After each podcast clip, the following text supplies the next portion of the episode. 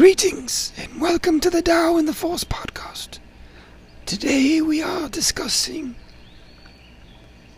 Star Wars The Clone Wars, stories of light and dark, and in particularly the story of sharing the same face. Now, stories of light and dark are uh, short stories that expand uh, episodes of the Clone Wars.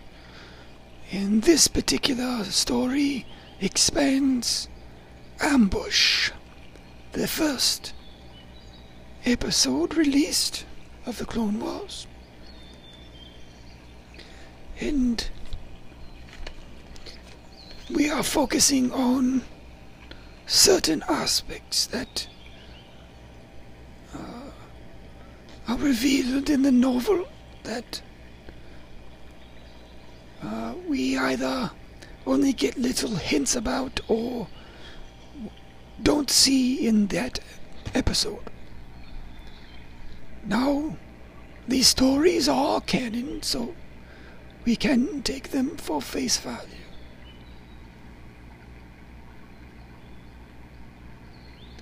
Now, in the novel, it starts with before the mission even gets going with Yoda preparing himself for battle by opening himself to the Force.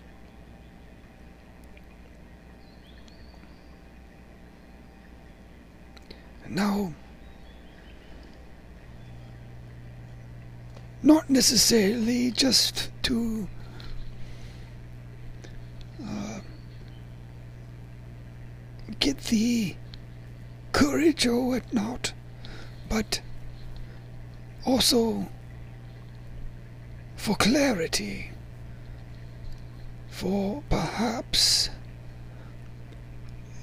um, even the battle can be avoided.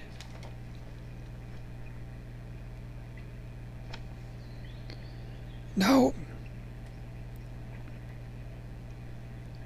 because this is at the beginning of the Clone Wars, we get inside the heads of the three clones. And one of the things that we see is that they are untested yet and want very much to prove themselves to the new generals. They're very eager to please and show their worth after all the training they have been doing on Kamino in preparations to be an army. For had the Clone Wars not broken out, they would have had all these millions and millions of soldiers on Kamino that didn't serve a purpose. And this war now gives them an outlet for this training.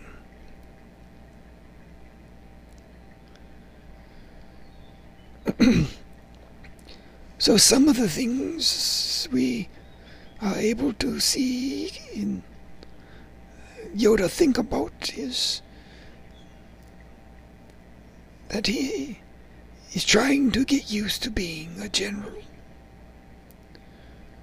He is used to being a teacher, not a soldier and leader of an army.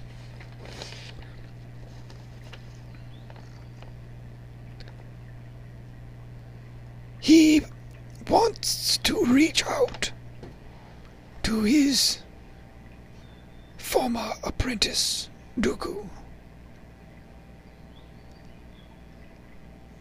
And he was rather hoping when he arrived that it would be Dooku who was there on Rugosa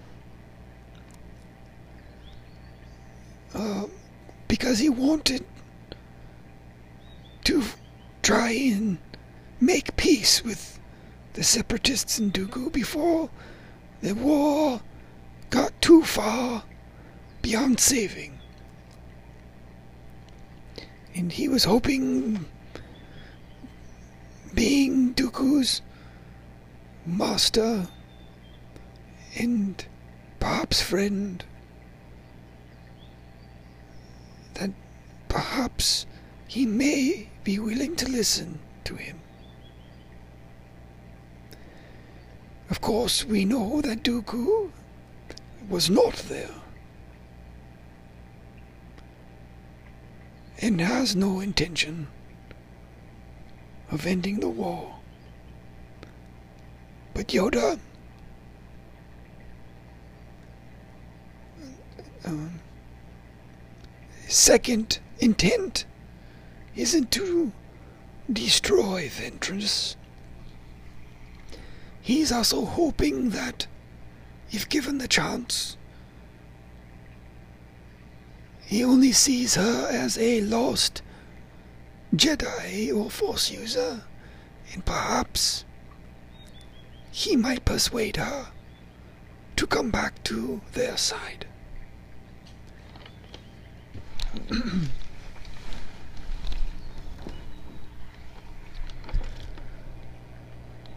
now, in this story, we see in the episode, we saw little Neebrays. And we get more of a backstory on why they are on Rugosa. It is a bit like bull sharks. Bull sharks will swim up river even though they are saltwater creatures. They will swim up the fresh water of rivers to lay their spawn, where it will grow in a bit of a nursery. And then, when old enough, it will come back out to the ocean, where the Neebray are a bit of the same. They, they're young, come here, and Rugosa's like their nursery. And when they are ready, they will go back to the ocean that is the vast space of the universe. And we will see them again in their larger form uh, when they are uh, feeding on the gases uh, in space and almost take out Anakin and Ahsoka's uh, flight uh, crew on a mission to save Kamino in a, one of the Malevolence episodes.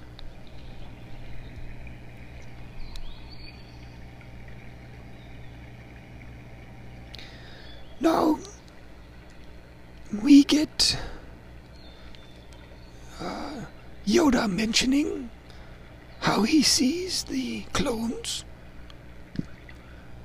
and that, at least in in the Force, how he sees them, and to him in the Force they look like children, which makes a degree of sense for through growth, acceleration, even though they look like adults. The clones in actual age are but children. They are not very old. They probably ten years old or so.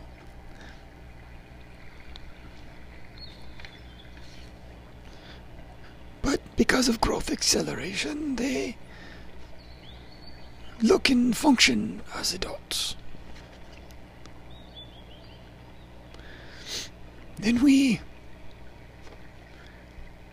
get Yoda pondering, and he laments the short lives of humans. For wisdom takes time, and to him, humans have such a short time to find that wisdom, and by the time they find it, they are almost at the end of their lives, and it is almost too late.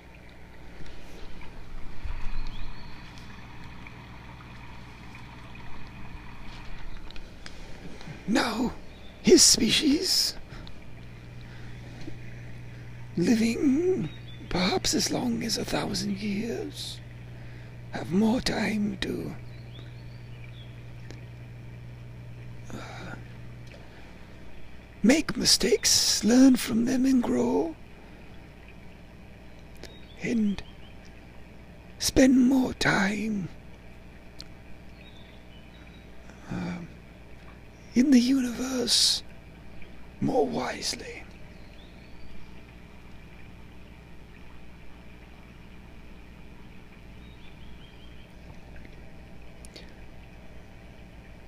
No. The fossilized coral that is all around Rugosa from an ancient ocean that has long dried up attracts the Neebray as food.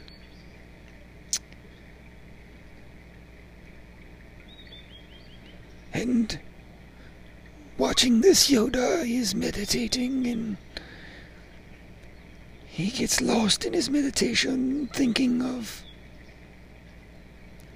the cycle of life, how things come and go, and how the old things die and become nutrients for the new life that, uh, like the Neebray.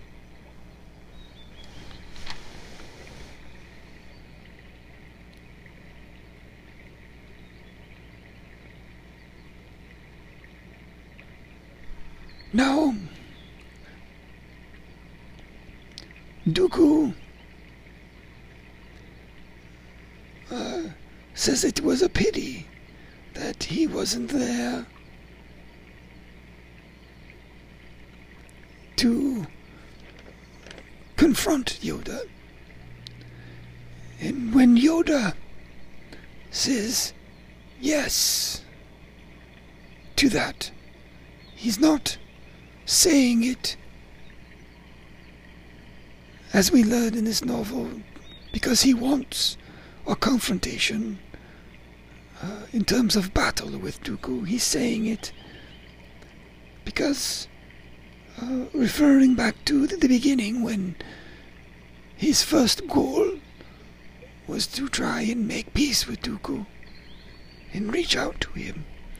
And that is why he says that it is a pity that Dooku was not there. For perhaps he could make one last try to turn him to the good.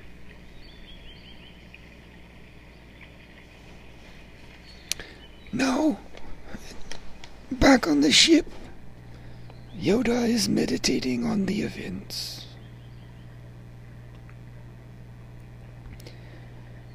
And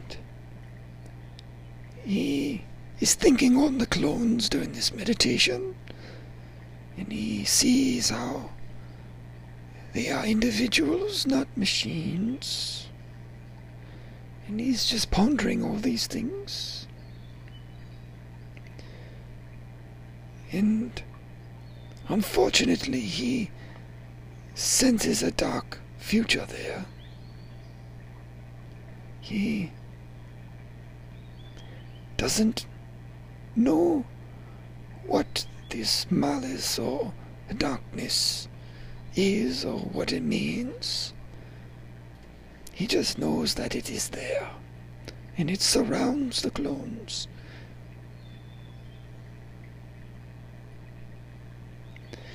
But then he warns himself against trying to uh, read too much into future prophecies, for it can be a pathway to the dark side. For you try to change it and then become an owner and persuader of the future.